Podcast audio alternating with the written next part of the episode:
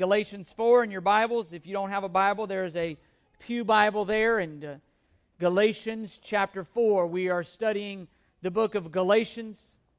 And uh, we have finally made it into chapter 4, about halfway through chapter 4. And while you're turning there, I was, last night, I was watching uh, ESPN and uh, they, they have these a series called E60, and they uh, just tell of, of, of sports stories and life. And if you, I would encourage you to watch this. It was a, um, it was a series. It was a the specific one we watched last night was called, which I don't have a watch up here for time. Someone's gonna have to tell me, or we'll be here forever. So uh, it was called Catching Kayla, and uh, Kayla was a. It was emotional. Our kids kept looking at me, Dad, why are you crying? And I'm thinking, you're clearly not understanding what's going on here. And so we had a great time to, to talk to them. But Kayla was a, a, a, a freshman. She was an all state, all world soccer player. And uh, one night she started noticing that she could not feel her legs. And uh, gradually it got worse and worse. And she, they, she went through a lot of tests and they diagnosed her with MS. And, and, MS affects people in different forms, in different ways, and to varying degrees. And you can imagine being a, uh, a ninth grader and receiving that MS. Her mo- the, the, diagnosis, rather, her mom was a nurse, and so her mom knew full well uh, what this meant. She, she knew full well what the prognosis for Kayla would probably be. And uh, over the uh, for about nine months, she had no no feeling, just tingling in her legs. And by the grace of God, that came that that went away. And and Kayla could not play soccer anymore, and so she decided to run. She had ran a bunch to get ready for soccer, and if you've played soccer, you know that involves a lot of running. And uh, since she couldn't do soccer anymore, she decided to run. And she was not very good at first, and her coach is there talking about it. But she set her mind to be a great runner. And uh, by the time she uh, became a senior, she had become the best in the state. And, and the reality was this, and this is what was emotional. It, it, the story chronicled how she turned suffering into gain. It chronicled how she took something that would have been debilitating and used it for something to bring great glory to God. Because you see, for, with MS, she could run, she could run, but eventually, as she ran with MS, as your body heat increases, the symptoms of MS increase. So the more she ran, the worse her symptoms became. Meaning, the more she ran, the less that she could feel her legs. But here's the deal she could still run and not feel her legs. And she ran faster and faster and faster because she could not feel the pain that was going through her legs and every single other runner's legs. And, her, and the, the thing that struck me and the thing that just, um, you know, I, I, watch these things and I'm always thinking about just spiritual, spiritual truths. She, the harder she ran, the more she suffered. The faster she ran, the worse her symptoms got. And yet she continued running. And she knew, she knew at the end of the race she was going to be miserable. She knew. And, and the, the thing that, that stood me, she ran hard and suffered knowing.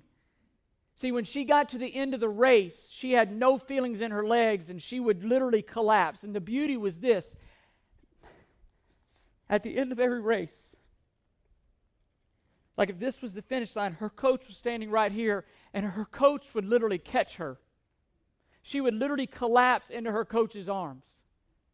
And her coach would pick her up and would walk her into the infield, and they would just bathe her in ice to get her. And she would just be screaming and yelling in agony, and yet she still ran. And I, and I thought about that as we jump into this. I was thinking about the sermon today as we talk about uh, really a theology of suffering as we're hearing Galatians 4. And I thought about the reality for all of us. The reality is this the harder we go for Christ, you know what happens? The harder we suffer sometimes, oftentimes.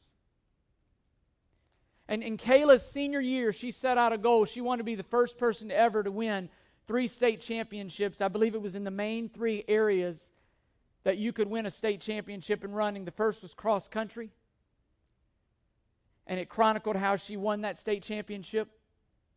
Then there were two other events that I can't remember, but in the third event, in the third event, about 100 yards into the race, she fell.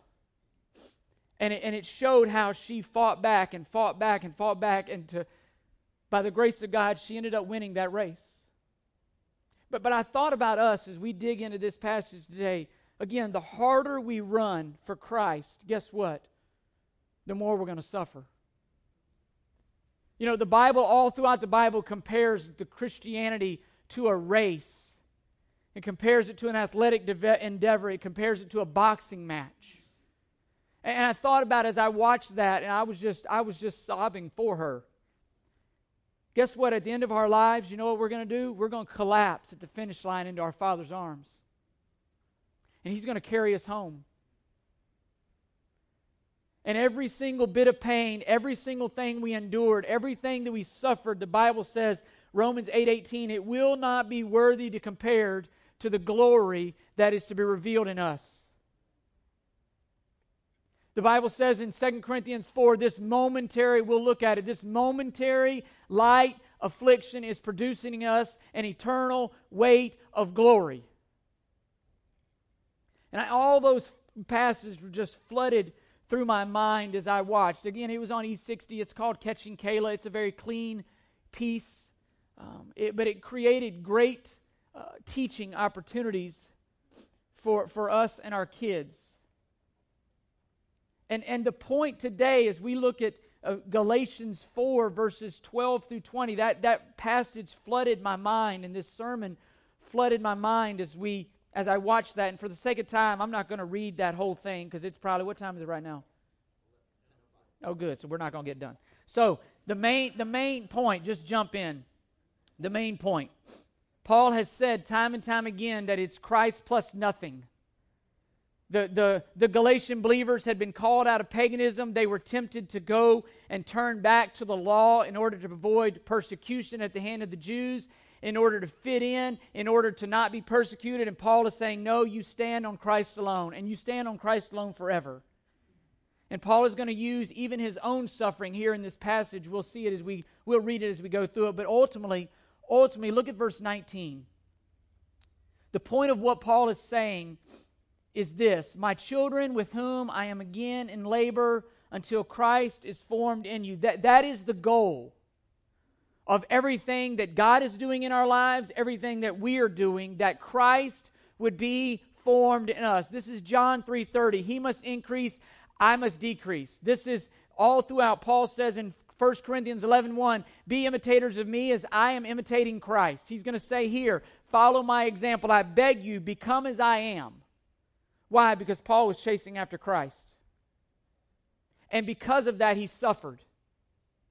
Paul not only suffered because of, because of his Christianity, we'll see that, but Paul was given a thorn in the flesh. He suffered specifically at the hand of God. You can go to 2 Corinthians 12, 7 through 10. We'll look at it. But Paul had a thorn in the flesh. Paul had been, it was a messenger of Satan that God allowed to torment him. Why? Because it would show that God's grace was sufficient. It would keep Paul from boasting in himself. The reality is that not, not only that God allows suffering, but sometimes God ushers it in intentionally into our lives for our good. And if you don't, if you say that's not true, Chris, I'll give you John 9. Man born blind. He's been born blind his whole life. He's probably 15, 20, 25 years old for that very moment in John 9. And everybody said, Who sinned, this man or his or his family or his parents? Who sinned that he would be caused blind? You know what Jesus says? Nobody sinned. It was for this very reason that he was blind, that I would get glory in healing him. Some 15 to probably 25 years, commentators say, he was blind for that one very moment when God would get tremendous glory in taking away his blindness. You would say, is, was it worth it? I would say, absolutely. If you understand the glory of God, if you understand who God is, absolutely it was worth it. To prove that Jesus was indeed the Messiah, that Christ would be formed in him. And, and that is the main point of this passage today, and you see it on your handout. It's this the goal of everything that God does or allows into our lives what we are called to obey or do as believers is for the purpose of Christ being formed in us. It's that that is that is the whole essence here. And Paul, it's interesting in verse 12 of chapter 4, the first command we see in Galatians, the first imperative in the Greek. This is a new section. Paul is turning the corner. He's saying the goal of everything, the point of everything under the sovereignty of God is that Christ would be formed in you. It's almost like a sculptor. I thought about a sculptor. You know, a sculptor, you give them a block of clay, and that sculptor looks at that clay and he has a picture of what he wants to turn that clay into. And you know what he does that by? He does it by knocking off every single part of the block of that clay that doesn't look like what he wants the final picture to look like. That's what God's doing in us. Parts of my flesh parts of my sinful nature that don't look like Christ, you know he's doing? He's knocking them off, he's chiseling them off. So that at the end, I look like what he wants me to look like, namely Christ. And one of the ways, unfortunately, one of the ways that God does this, I dare say one of the primary ways that God does this is through suffering. It's through suffering allowing his people to suffer or even walking them into it. He's sovereign. There's nothing that happens in our lives that he's not sovereign over. There are no accidents. There are no, man, how did Chris end up there? No, no, he's sovereign. That's very clear. And what Paul is showing us in this text is that, look, we are a part of God's family through faith in Christ alone. We have been solidly securely placed in God's family through the blood of Jesus Christ. By believing in the blood of Jesus Christ, we are sealed, we are confirmed, we have seen all that. And here's the point Paul is making. In, in, in direct opposition to his opponents, Paul is saying the fact that your salvation does not rely on you, does not depend on you, you can't gain it, you can't lose it. God has freed us, up to live in freedom, even freedom to suffer for our King. Why? Because it doesn't jeopardize the relationship. Paul, as a believer in Jesus Christ, was free to suffer in a way that the Judaizers and the pagans and the rest of the world, the health and wealth gospels, all this nonsense we see, they're not free to suffer this way. Why? Because their relationship depends on them and it depends on prosperity. My relationship, biblical relationship with God, is through the blood of Jesus Christ. It doesn't depend on my health or lack thereof and my health and lack thereof does not jeopardize God's goodness. It doesn't jeopardize His love. The cross proves that He loves me. I mean, the cross is the greatest example of that. God crucified His own Son. Worst thing in the history of the world to happen, God dying. But you know what? For those of us who believe in Jesus Christ, best thing in all the world that happened. Why? Because the blood of Jesus Christ washes away the sins of the world for those who believe. Worst thing in the world that could happen. You know what God did? He ushered that in to be the greatest thing in the history of the world for you and me who are believers. And He can do the same thing in our lives. And that's what Paul is saying. Paul says in verse 12, I beg you, brethren, because as, become as I am, for I also has become, have become as you are. You've done me no wrong, but you know that it was because of a bodily illness that I preached the gospel to you the first time. That's the thorn in the flesh. We don't know what that is. We don't know what Paul suffered from. Many people, because of passages like this, he says, I know you guys would have plucked your eyes out for me. Many people believe it was an eye ailment, could have been malaria. Malaria shows itself in a lot of ways. You, will see other places where Paul says, See with which large letters I write to you. Many people believe it was a, some sort of eye ailment.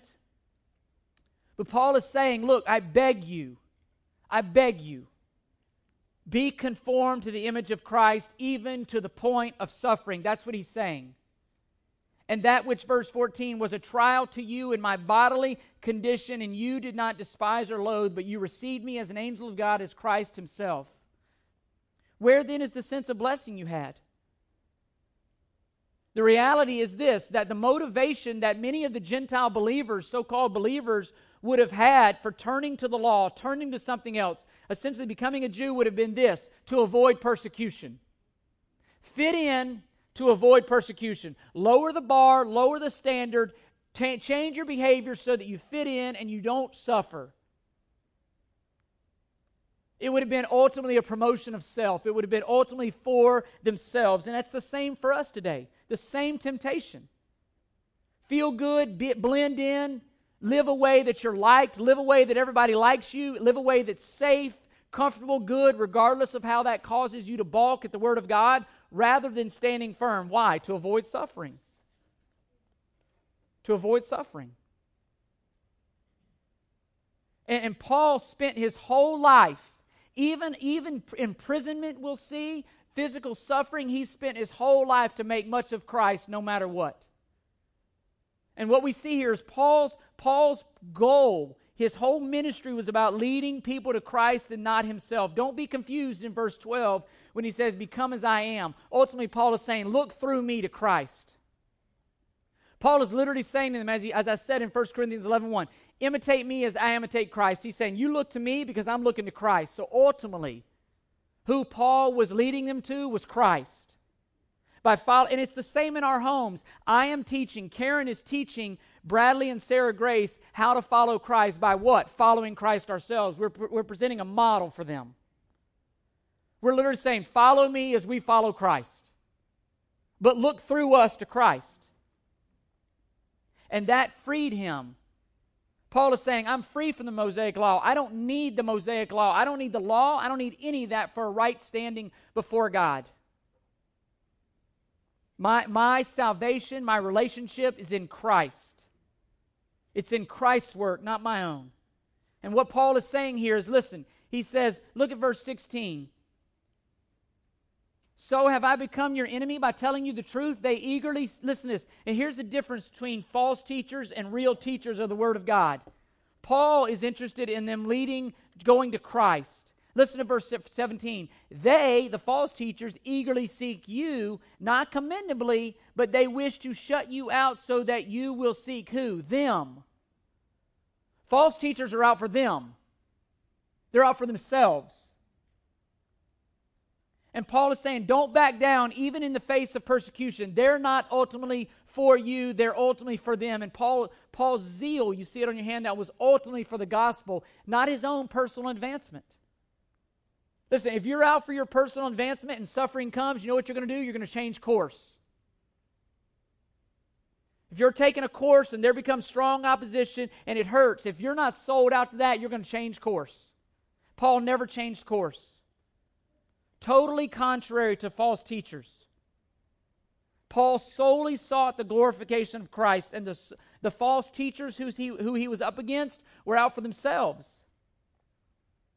They weren't looking for people to follow Christ, they were looking for people to follow them. They longed for praise, they longed for worship, they longed for adoration of themselves, not Christ. And these types of people have always been around and always will be around. If you look at if you look at 2 Corinthians 2:17, Paul says, "We are not like some peddling the word of God, using the word of God for their own personal aggrandizement, using the word of God for their own personal gain." Paul says, "We're not like them. We're out for God's glory, not our own. We sincerely want God, we sincerely want Christ formed in you." And what Paul is, is, is exposing here is a person's motives, like we saw last week. It all ties together. And, and here's how you can detect a false teacher and a false ministry by asking really this one question Who's the focus on? Is it on Christ or is it on someone else? Is it on Christ or maybe it's on something else? See, interestingly enough, the Holy Spirit says, I did not come from my own uh, appraisal. I, I came that you would worship Christ. Interesting, there are ministries that exist today who emphasize the Holy Spirit over Christ. When Christ himself says, I didn't come for my own personal uh, um, praise, I came that you would worship Christ. Who's the focus on? Folk, false teachers, they will not be focused on the glory of Christ. False teachers, you see it on your handout, focused on self. True gospel preachers, focused on Christ. And it boils down to our motives. It boils down to our motives, he's saying. You, you looked at Romans 10, verse, listen to Romans 10, verses 2 through 4. I'm just going to find these things and read them out for the sake of time. Paul says, uh, really against same people, for I testify about them that they have a zeal for God. That sounds good so far. They have a zeal for God. But, but, not in accordance with knowledge. For not knowing about God's righteousness and seeking to establish their own, they did not subject themselves to the righteousness of God. For Christ is the end of the law for righteousness to everyone who believes. You are saved by grace through faith alone, through belief in Christ, not obeying the law. And oftentimes, not only their attitude, but what Paul is getting at, not only their attitude towards who to focus on, but their relationship to suffering will oftentimes be a telltale sign. To flip over in your Bibles, if you're there, to Galatians 6 12 and 13.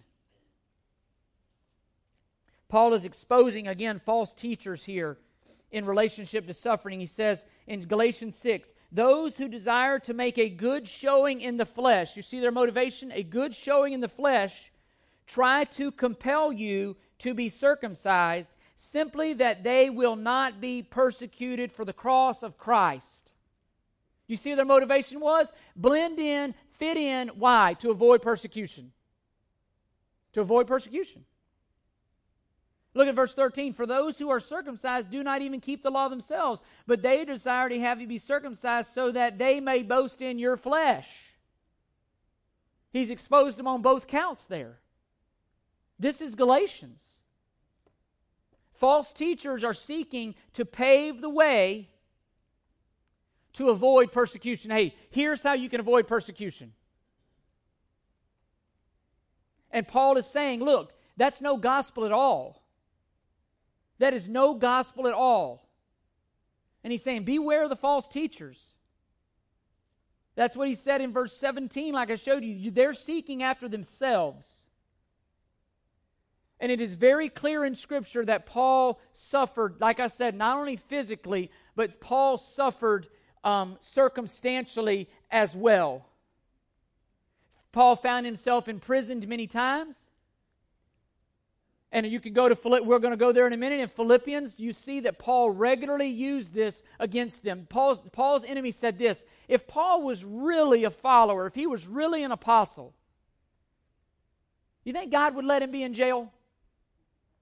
I mean, if he really was following after Christ, if he really was true, you, he, certainly he wouldn't be suffering. And they used it against him to promote themselves at the expense of Paul. When the reality is, if you flip over two books to Philippians, you'll see that in Scripture, God sovereignly used both Paul's imprisonment and his suffering for the further of the very gospel that Paul preached. Listen to Philippians 1, verse 12 and following. Paul says, I want you to know, brethren, that my circumstances, that's he's in jail, have turned out for the greater progress of the gospel so that my imprisonment in the cause of Christ has become well known throughout the whole Praetorian Guard and to everyone else. The Praetorian Guard were the highest ranking officials to Caesar. And, and, and historians say that Paul would have been chained to one of those men for four hours at a time. So every four hours, you know what Paul got to do? He got to be chained to a, to a high ranking officer and he just got to share the gospel to him. It's like, you ain't going nowhere. I ain't going anywhere. What you want to talk about? You see how Paul says, hey, Paul, God, God is taking the gospel to people and places to whom the gospel would have never been taken. Where, but, but in order for it to get there, you know what? Somebody's got to go to jail. I'll go to jail. Verse 14, and that most of the brethren, listen to this, most of the brethren trusting in the Lord because of my imprisonment. Again, this is, he is in jail because he is a follower of Christ. That's verse 13. Have far more courage to speak the word of God without fear. Some, to be sure, and here's what I'm saying the false teachers, some, to be sure, are preaching Christ even from envy and strife, but some also from goodwill. The latter do it out of love, knowing that I am appointed for the defense of the gospel. You can go to 1 Peter 3:15. We've studied that, did a whole series on it. We're appointed to that same defense. He says, the former, those false teachers, proclaim Christ out of selfish ambition rather than from pure motives. Listen, thinking to cause me distress in my imprisonment. Now, you think about Paul. If that was me, I'd be mad. I'd be mad at those jokers. But look what Paul says in verse 18. What then? Only that in every way, whether in pretense or in truth, Christ is proclaimed, and in this I rejoice. Paul says, My God is so sovereign that he takes even your sorry motives and he gets glory out of them. Even yourself, and I'm thankful for that because, I mean, how many times do we really honestly think our motives are 100% pure? I mean, Jeremiah 17 9 says that our hearts are desperately wicked. Who can understand them? Praise God for his sovereignty. If you flip over to Philippians 2 21, look what Paul says about the false teachers. For they all seek after their own interests, not those of Christ Jesus. Interesting. Look at verse 22. But you know of his proven worth talking about, uh, talking about uh, Epaphroditus, that he served me in the furtherance of the gospel like a child servant. You see the contrast? Epaphroditus even suffered, he says. Never wavered in their commitment. Never wavered in their commitment. Paul's mission and our mission, based on what he's saying to the, all throughout Scripture, but specifically here in Galatians, is this be about the glory of God no matter what. You, you promote Christ, you be about Christ, just like the kids saying, I've got a fire burning in my heart. That's what Paul is saying. Have a fire burning in your heart that no matter what, health or lack thereof, you'll make the most of Christ. I mean, you think about the Hale's grand, grandchild and all that he went through. The gospel was taken to places that it would not have, they would not have been able to share with those doctors were it not for that disease. And what Paul is saying is that all of this, all of life, all of circumstances, everything boils down to this Christ being formed in you, believer.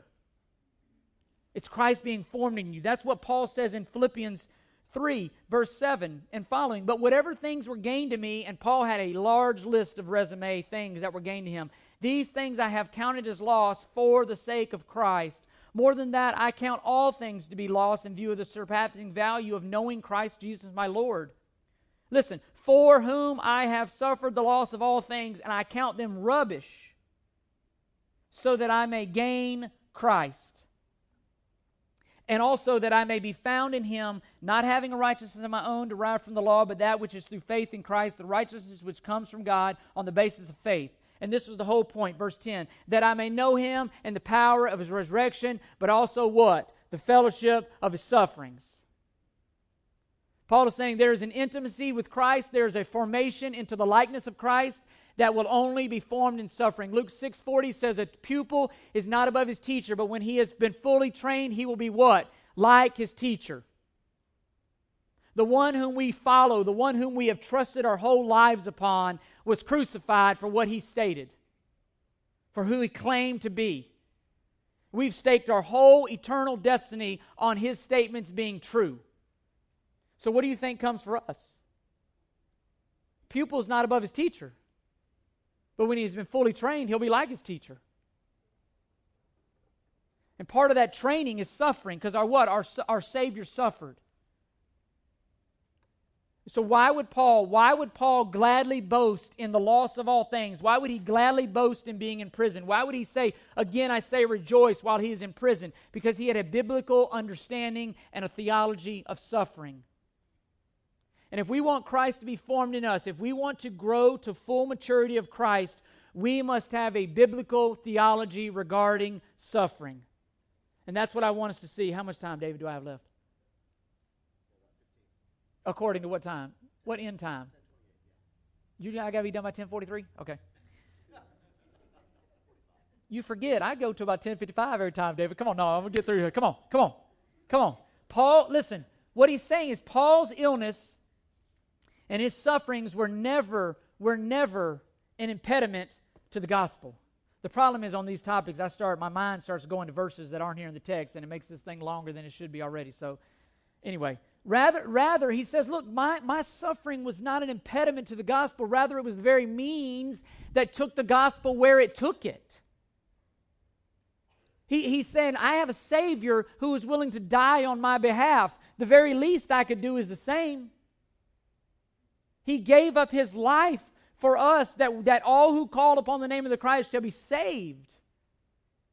Christ knew no sin. He became sin for us. The penalty for sin was death. Jesus, God crucified his own son, Jesus. Jesus paid the penalty for my sin and your sin that whoever calls upon the name of the Lord can be saved. Why? Because the penalty has been paid death.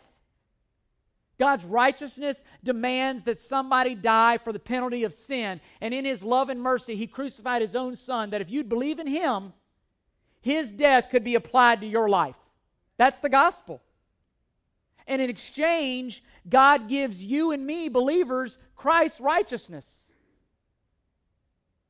We, we saw it, I think it's Proverbs 15, 17 or 17, 15. It says, God hates those who condemn the righteous, and he abhors those who um, justify the wicked. God's got a dilemma because you know what He does when He saves you and I? He justifies the wicked. And in crucifying His Son, He's, in a sense, condemning the righteous. But that's the gospel. It's 2 Corinthians 5:17. He made him who knew no sin to be sin on our behalf, that we might become the righteousness of God. Jesus suffered where he deserved not to suffer, but he did it out of love and he did it out of obedience to the Father. Because that was the Father's plan. Acts 2 says Jesus was handed over by the predetermined plan of God. He came for the very reason to die for the sins of the world. And Paul is con- contrasting that to this false gospel that was out there that was chasing after the Galatians. In Paul's own life, listen, Paul's own life, you see it on a handout, contradicted the health and wealth and the false teachers by showing that following Christ could not be separated from suffering for Christ. 2 Timothy 3:12 For all those who desire to live a godly life in Christ Jesus will be what? Persecuted. All those who desire to live a godly life in Christ Jesus will be persecuted. The greater question for some of us is not why am I suffering? The greater question is maybe why aren't I suffering? I mean, we could go on and on and, and, and look at passages where, where 2 Corinthians 11, where Paul is beaten, shipwrecked, on and on, verses 23 through 29. You can go to 2 Corinthians 16 5. Uh, the, whole pa- the whole book of 2 Corinthians chronicles Paul's sufferings and travails. And what Paul is showing in all of those is that that, that suffering is the pathway God uses for his gospel, the pathway. And I pray that we would grasp this as a people. I know, I realize I was thinking about it last night. I mean, last Sunday, Karen, I got home, and Karen always says, How'd the sermon go? And I, we had a lot of visitors there. There's a lot of visitors here, and you know, they just are jumping right into a dialogue. You know, I, and you ever, be, you ever been there where you know, you, two people are talking and maybe you're having a heated discussion and someone walks up who maybe doesn't understand what's going on and they can very easily get the wrong impression. They don't understand that, hey, the reason why we're having this hard conversation is not that we dislike each other, it's because we love each other very much and we need to deal with it. That's Galatians 4. Paul is dealing very strongly. We're jumping in, some of us are jumping in here into the middle of a book and Paul is dealing very strongly with a group of people that he beloves. He calls them in, in verse 12 brethren. And he loves them and he doesn't want to see them turn away from the truth, to be led astray. And so he deals strongly with them. But, but I want to, in the last couple minutes that I have, I want to answer three questions for us to walk out of here with. Probably three questions that all of us have asked ourselves. And the, the first question you see on your handout is this What is suffering? What is suffering? Suffering is anything, you see it on your handout, that hurts or irritates that God designs to conform us to the image of Christ. You, you can look at 2 Corinthians 12, uh, 7 and following. Look at what he says. Paul says, Because of the surpassing greatness of the revelations, For this reason, to keep me from exalting myself, there was given me a thorn in the flesh, a messenger of Satan to torment me, to keep me from exalting myself. Concerning this, I implored the Lord three times that I might have it leave me. And he said to me, God said this, My grace is sufficient for you, for power is perfected in weakness. Most gladly, therefore, I will boast about my weakness, so that the power of Christ may dwell in me. Therefore, I am what? Well content with weaknesses, with insults, with distresses, with persecutions, with difficulties for Christ's sake. For when I am weak, then I am strong. That's the attitude. I mean, that, that E60, that's what I was thinking about last night when I was watching that thing about Kayla. She, she, she could have easily just crawled up in a shell. She said, You know what? I'm going to make the best of this. I, am going to choose something else. She, she says in their piece, she says, everything but one thing had been taken away from me. You know what she said? That I'm going to do the one thing, and I'm going to do it really well. So she started running. Even to her own hurt, started running. Suffering is anything that hurts or, or irritates or, or that, that God uses to conform us to them. It can be huge, it can be small. I feel like sometimes it's just a, an unnecessary rattle in my car. Seriously. I, you ask my family, I hate unnecessary noises. Like, I, I, my flesh wants to A, wreck the car or trade it in to get rid of the rattle. It's irritating. But here's what God reminds me that's it's selfishness. It's selfishness on my part. It's me wanting everything to be about me. It can be big or small. Why do we suffer? You ever ask that? Why do we suffer? Kayla in this piece last night, she asked that same question. Why do we suffer? There, there are many reasons why we might be suffering, and I just want to give us a few common reasons real quickly. A, on your handout, we suffer because it's part of living in a fallen world. The fact that Kayla was, was 11, 12 years old and had MS, that's the effect of us living in a fallen world. You can go to Romans 8, it says our bodies groan grown to be clothed with Christ, groan to get rid of this body of flesh. Our homes, health, all those things are, are simply proof we live in a fallen world. God did not design for 12 year olds to get MS. Sin has ushered that in. It doesn't mean He's not in sovereign, but those are the effects of living in a fallen world. It is a reminder, as Philippians 3:20 says, that our citizenship is not here in this world. Our citizenship is in heaven. This is not our home. You look at a Re- Revelation all throughout, there will be a day where God will restore what we had in Eden, that every tear will dry up, every hurt will be gone. But until that day, we press on. And we will feel the effects of living in a fallen world, even as Christians. Secondly, we suffer because of our own sin. That's Galatians 6, 7, 8, 9. Do not be, do not be deceived. God is not mocked. Whatever a man sows, he reaps. Some of us are suffering because of our sin. You know it, and I know it. And sometimes only you know it. But guess what? Sin has consequences, and we suffer because of our sin. Sometimes we suffer because of other people's sin. But, but if it's dealt with sin, see, we suffer as a result of God's disciplining. You go to Hebrews 12, 7 through 10, it says, God disciplines those whom he loves. He treats them as a son, he disciplines them. I love my children. I was listening to a tape the other day. Uh, Voddie Baucham, he's a phenomenal pastor out of Texas, very strong on the family. He, he, was saying, he was saying, when your kids are young, he says, I spank them and spank them often. Spank them, spank them often. And that may, you may disagree with that, but you could take that up with the Word of God. Discipline your sons. God disciplines those whom he loves. The reality is, in that passage in Hebrews 12, it's very convicting because he says that you, the reason why you might not be dis- being disciplined is because you're an illegitimate son. Strong words. Like I said, some of us have to ask, why aren't we being disciplined? Maybe we're not really not sons and daughters. Because here's what the deal is I don't discipline your kids, I discipline my kids. God disciplines, He don't discipline other people's kids, He disciplines His kids. Some of us need to ask that question. God disciplines those whom he loves. He treats you as a son. Now sometimes we just sometimes God in his grace, you know, the we've all been there where you're thinking, man, I don't know how I survived that. And then other times something happens. Again, God's grace. But it says very clearly he disciplines those whom he loves. But fourthly, D, we suffer because of our faith. Sometimes it's solely the reason is this. Why are you suffering? It's solely because you're a Christian. That was Paul. Paul was in prison because of Christ. Had done nothing wrong. Job. There's stuff going all, all over behind the scene that Job knew nothing about. Reason why he's suffering. God was proving the point. My servant Job will worship me. That he said, This is how great a God Job serves. He'll worship me for nothing.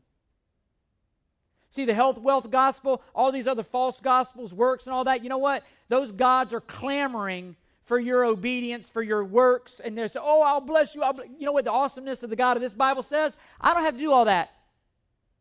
I, I'm so awesome that my kids will suffer and they'll still love me. I can put my, I can allow my children, I can put them through the wringer. You know what? They'll still worship me. Why? Because I'm the one true God. Because they're like a people who found a treasure in a, in a, in a, in a plot of land, the gospel says, and they go and sell everything they have to buy that land. That's how awesome the God of this Bible is. That's what Paul says. It ends in Romans 11. He says, you know what? How unsearchable, how unfathomable that I serve a group of people that will stay loyal and faithful to me no matter what. Like Job says, though you slay me, though you slay me, I'll worship you. That's a picture that the world can't deny. Why we suffer. Third question is this What is God accomplishing through our suffering? What time is it, David? I got an hour? Good. Real quick, we're going to run through these. What is God accomplishing through our suffering? First one on your handout is this God uses suffering to bring about a deepened fellowship with his followers. A deepened fellowship with his followers. We've already read Philippians 3:10 that I may know him and the power of his resurrection and the fellowship of his sufferings. 1 Peter 4:12. Let me read this. Beloved, do not be surprised at the fiery ordeal among you which comes upon you for your testing as though some strange thing were happening to you. But the listen to this, but the degree to the the degree that you share the sufferings of Christ, keep on rejoicing, so that also at the revelation of his glory you may rejoice at his exaltation. The degree to which you share, you want to know why Paul joyfully suffered? Because he knew it was going to be paid back. Secondly, God uses suffering to bring about a proven discipleship of his followers, a proven discipleship. That's what I was talking about, that those who truly love the Lord, who have given themselves to the Lord, will suffer. John 15, 20. Remember the word that I said to you a slave is not greater than his master. If they persecuted me, they will persecute you. If they, if they kept my word, they will keep yours also. That's Hebrews 12. God disciplines those he loves. We just said that. Thirdly, God uses suffering to bring about a greater dependence upon the Lord than ourselves. We saw that in 2 Corinthians 12 with Paul. My grace is sufficient, for my power is perfected in weakness. You see that also, jot down Psalm 34 19. You'll see the same truth there. Fourthly, God uses suffering to bring about blessings upon his followers in ways that they could never imagine. Ways that they could never imagine. Blessings. Revelation Re- Revelation 2:10 listen to this do not fear what you are about to suffer behold the devil is about to cast some of you into prison so that you will be tested and you will have tribulation for 10 days be faithful until death and I'll give you the crown of life you go to the book of Hebrews it says persevere Romans 8:18 8, again I do not consider the present sufferings worthy to be compared to the glory that is to be revealed in us. There's coming a day where everything we suffered will not be worthy to be compared to the glory that we have in Christ. Fifthly, God uses suffering to bring about ministry opportunities. Listen to 2 Corinthians uh, 1 3 through 5. Basically, I don't find it says comfort those with the comfort you've been comforted with. That's what it says. I don't I don't have time to look for it. It's Comfort those with the comfort you've been comforted with. Listen, God may take some of us through things and allow us to go through things for someone else's glory so that you're prepared to walk somebody else through it. You know, I, many of you have suffered tremendous things here. I, I brag on my mother in law. You know, she's a widow. And, and time and time again, not what, not what I would have chosen, not what she would have chosen, not what Jimmy would have chosen, or Allison or Karen. But I've seen my mother in law use that to do great things for the glory of God, things that she might not have done had Frank Amorati been alive today.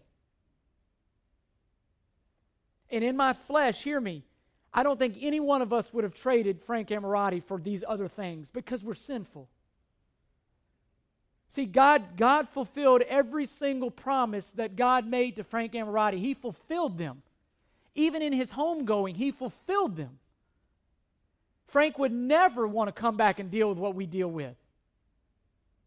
And yet, Barbara has used that to the advancement of the gospel and pours herself into others. Some of you do the same things. I mean, she's just my mother in law, so I see it more readily. God uses suffering, sixthly, to advance the gospel.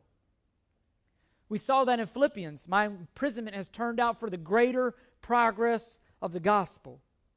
Seven, God uses suffering to bring about maturity in his followers. That's James 1 2 through 4. Consider it all joy, my brethren, when you encounter various trials, knowing that the testing of your faith produces endurance, and let endurance have its perfect results, so that it may be perfect and complete, lacking nothing, mature. The same idea that, that Paul brings in Galatians, that Christ be formed in you. God is literally using trial to finish the sculpture that we would look like Christ. God uses suffering to bring about a pure worship to his followers. That's the Job. Though you slay me, I will worship you. Naked I came into this world, naked I leave. Blessed be the name of the Lord. That's Job 120. Romans 8:18, we've already shared it. 9, God uses suffering to purify his followers. That's Romans 5. 2 Corinthians 4, 7 through 12. Let me read that one real quick. 2 Corinthians 4, 7 through 12. But we have this treasure in earthen vessels, so that the surpassing greatness of the power will be of God and not ourselves. We are afflicted in every way, but not crushed. Listen to the promises. We are afflicted in every way, but not crushed. We are perplexed, but not despairing. We are persecuted, but not forsaken. We are struck down, but not destroyed. Always carrying about in the body the dying of Jesus, so that the life of Jesus may be manifested in our own bodies. You see the same point? That Christ would be formed in us? How we deal with suffering says in a tremendous amount about our following the Lord, but it also says a tremendous amount to the world about the greatness of our God. Is he worthy of following even though he slays us? 11. God uses suffering to bring him glory. That's John 9. Who sinned, this man or his parents? Neither one of them. This man was born blind for this very moment that I would get glory. What Paul is saying is look, don't turn back. Even in suffering, fix your eyes on Jesus, the author and perfecter of our faith, who for the joy set before him endured the cross, despising its shame. We have a Savior who walked the very road that many of you are walking. He paved the way. And Paul is saying, look, the goal of everything is that Christ be formed in us. I want us to be a people, and even in, again in these tough passages, I, a false teacher will tickle your ears. A false teacher will tell you what you want to hear. A false teacher will skip over books like this. Why? Because they want people to like them and they want people to follow them. I don't want you following me, I want you following Christ. I want us to be a people who are serious about living out this word no matter what. That our that I want us to be a people, as I said, that our delight would be in God. And come what may. And the goal of our salvation is not for Chris Basham to have a happy life. The goal of our salvation is that Chris Basham would reflect Jesus Christ. That I would reflect, that you, when you see me, that I would decrease, that, that Christ would increase. That when you see me, you would see Christ. And, and the reality of this is what Paul is saying and why Paul is addressing the church here is this. And, and please grasp this individuals, it's on your handout, individuals who lack spiritual growth not only affect themselves, but they affect the churches that they're a part of. I mean, if this place is like a, like a nursery where there's a bunch of 30 year old Christians running around and acting like one year old Christians, that's chaos.